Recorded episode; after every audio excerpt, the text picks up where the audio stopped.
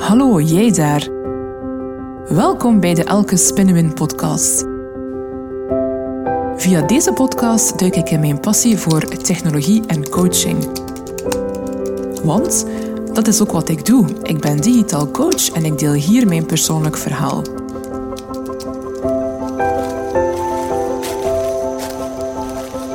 Als vervent wandelaar ben ik altijd op ontdekkingsreis. Ik ben dan ook 100% een creatieve generalist met een breed interesseveld gaande van persoonlijke groei tot technologie en organisatieontwikkeling. Ik ben Elke en ik ben super trots om een vrouw te zijn in de IT. Ik blaas een nieuwe wind en ik heb een unieke menselijke aanpak. Veel luisterplezier! Welkom bij de eerste episode van seizoen 2 van mijn podcast. Ik ben deze podcast gestart begin dit jaar, januari 2021, en ik heb ondertussen 12 afleveringen opgenomen. Voor mij was dat eerste seizoen van die podcast ook een beetje mijn eerste sprint. Een eerste sprint waar ik eigenlijk heel veel uit heb geleerd. En vooral van eh, onder welke vorm wil ik deze podcast verder laten gaan. Ik had vooral het gevoel dat de podcast eigenlijk nog meer mijn eigen verhaal mag zijn, dat ik eigenlijk nog meer mijn eigen stem wil laten horen, dat ik eigenlijk vooral met jullie ook, ik, ik vind het heel leuk om andere mensen te inspireren, en om ook de zaken die ik leer, zijn het door ervaring of, of door, door zelf veel te lezen, dingen uit te zoeken, dat ik eigenlijk die graag via dit kanaal met jullie wil delen. Met als doel um, dat jullie er ook iets van opsteken. Dus ik heb eigenlijk besloten om de podcast te laten verder gaan onder mijn eigen naam. Dus de Elke Spinwin podcast. Dat ik eigenlijk uh, ga focussen op het opnemen van solo-afleveringen. En de onderwerpen die aan bod gaan komen, gaan eigenlijk vaak liggen uh, op het snijvlak tussen uh, organisaties, dingen die gebeuren in organisaties, technologie en persoonlijke ontwikkeling. Dat zijn mijn passies en ik vind het heel leuk om over al die passies met jullie te kunnen praten. En ik hoop dat jullie er ook iets van, uh, van opsteken.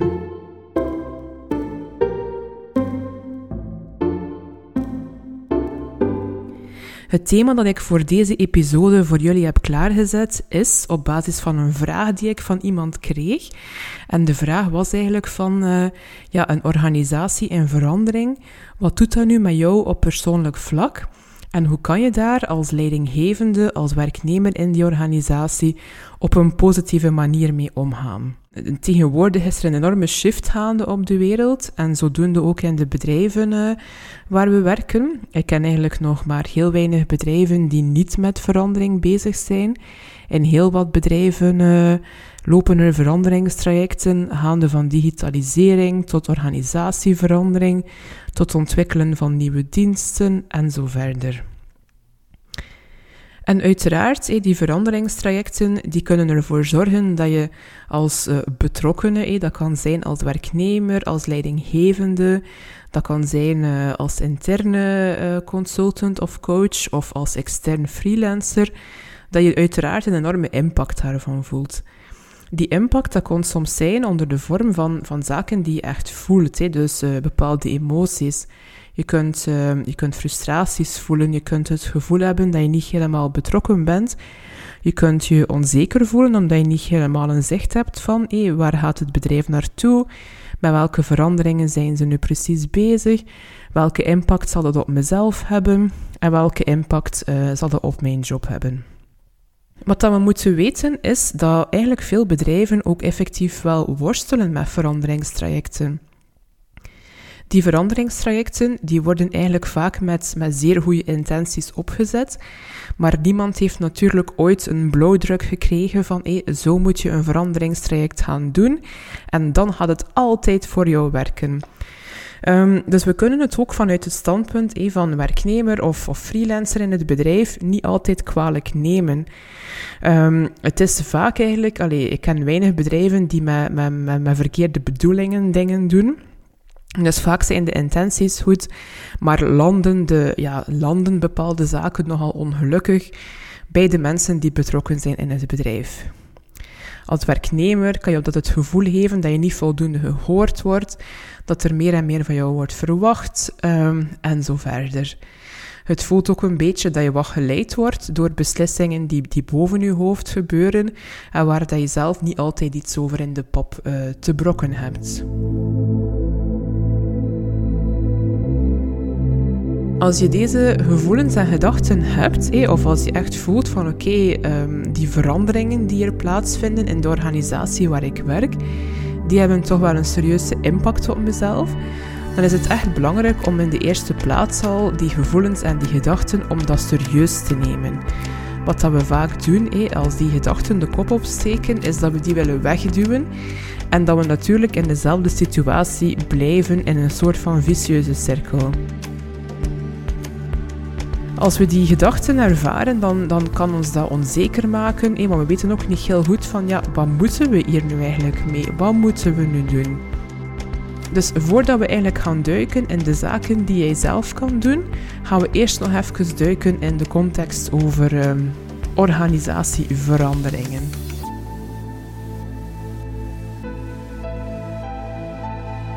Dus uh, het is niet nieuw natuurlijk dat organisaties op vandaag echt geconfronteerd worden met zeer complexe uitdagingen. Complexe uitdagingen waar dan niemand ooit een plan van aanpak heeft voor gemaakt, die we ook nog niet eerder hebben ervaren. Dus we kunnen eigenlijk ook niet terugvallen op hetgeen dat we kennen of op hetgeen dat we eerder hebben geleerd.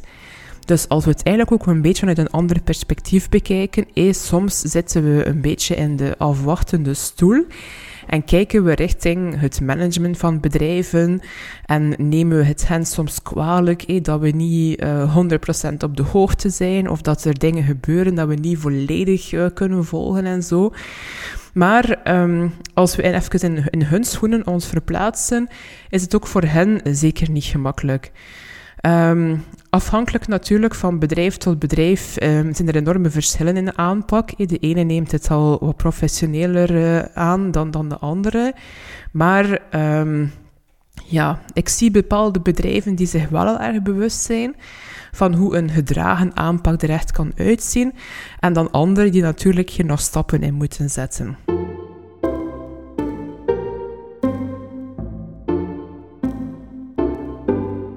Nu, uh, de vraag was ook vooral van, wat kan jij doen? Wat kan jij doen en hoe kan jij eigenlijk hiermee omgaan?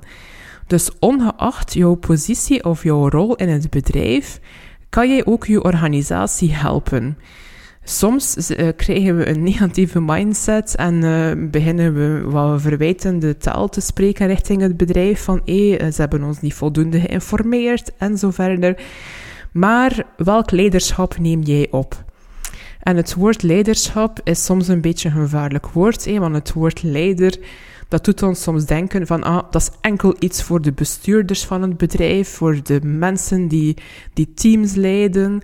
Dus dat is enkel voor die mensen weggelegd. Maar iedereen kan zijn eigen leiderschap opnemen. En soms is dat ook nodig, zeker in deze complexe wereld is het ook wel nodig dat je even eh, durft stilstaan bij jezelf en dat je ook gaat kijken van wat kan ik doen? want uh, jij maakt ook deel uit van die organisatie. En soms kan je van op eender welke positie in de organisatie iets in beweging zetten, hoe klein dat dat ook is. Maar je kent ongetwijfeld wel het ripple effect, van als je iets klein in beweging zet, kan dat misschien op termijn een grotere impact hebben, zonder dat je het daarom op dat moment beseft. In een complexe wereld is het zo dat je niet altijd op voorhand het gevolg van een bepaalde actie kunt bedenken. Wat ik vaak zie is dat, dat mensen om het e op, op het even welke plek in de organisatie vaak dingen denken, dingen voelen, frustraties, maar ook goede ideeën hebben, maar dat ze die niet delen. Dus ze voelen dingen in hun lichaam en enthousiasme of frustraties of onzekerheden, maar het wordt vaak voor zichzelf gehouden. Mensen gaan ermee naar huis en blijven ermee zitten. Maar hoe zou het zijn als je de informatie die je in jezelf hebt, dat je die deelt?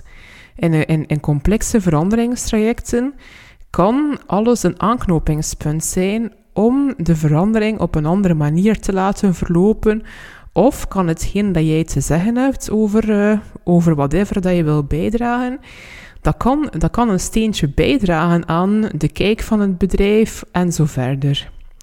Nu, ik hoor jou denken van, hé, in onze organisatie werkt dat niet, of ik weet niet bij wie dat ik moet gaan. Maar denk een keer na in jouw context wat dat je kan doen, hoe klein ook.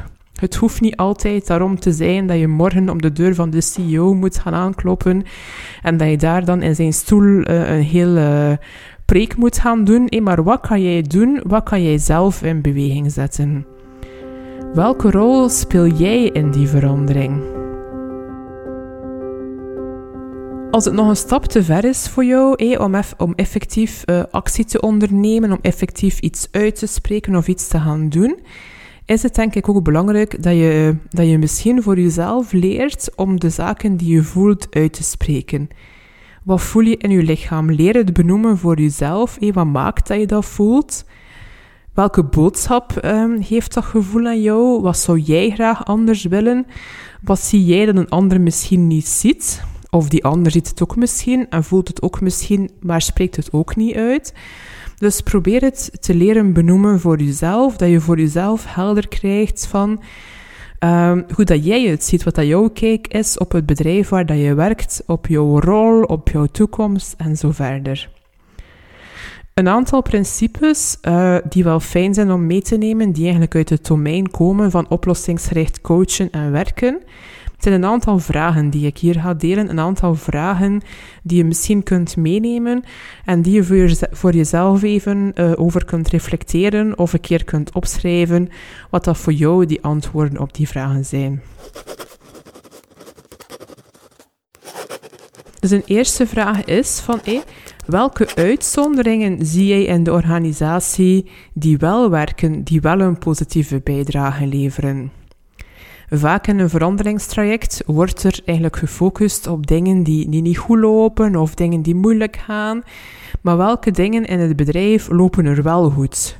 Er is altijd vaak wel iets die wel goed loopt, en, uh, maar we vergeten die vaak te benoemen of we, zien die vaak niet meer. Een tweede vraag is van, zie ik bepaalde positieve uitzonderingen op mijn eigen gedachten?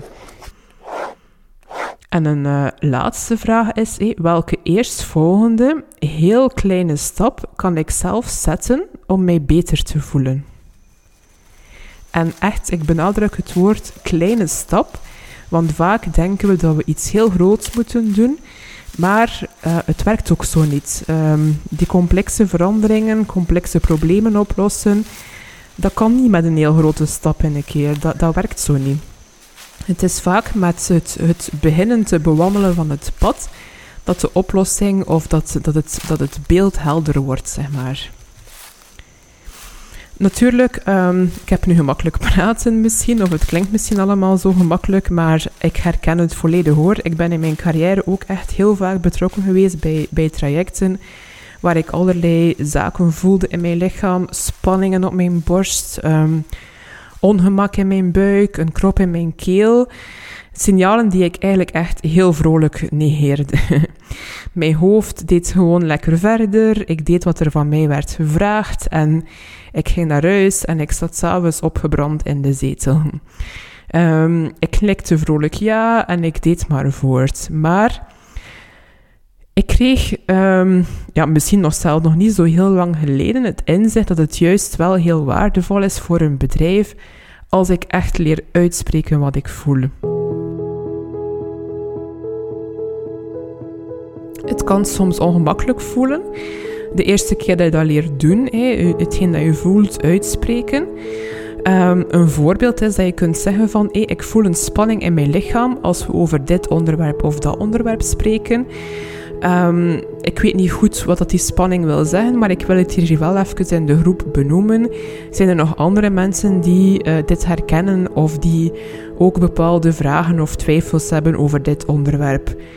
En zo breng je een gesprek op gang.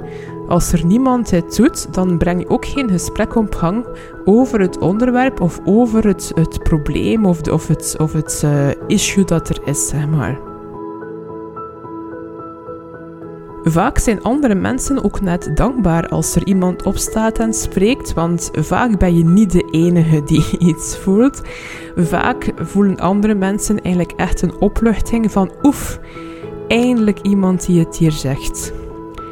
En ook belangrijk om te weten is dat iedere informatie in een complex verandertraject super waardevol is.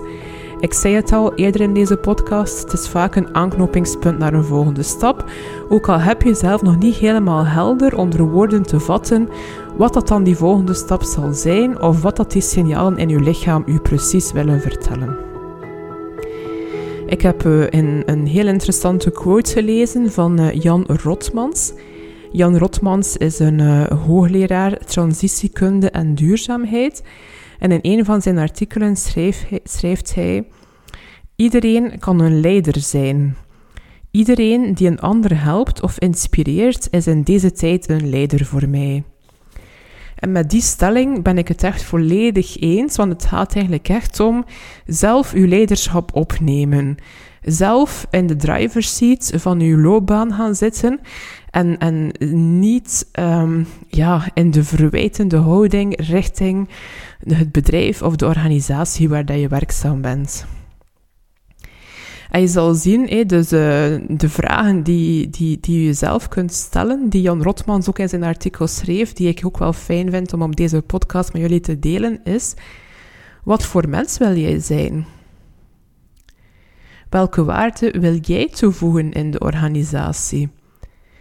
En hoe wil je dat realiseren?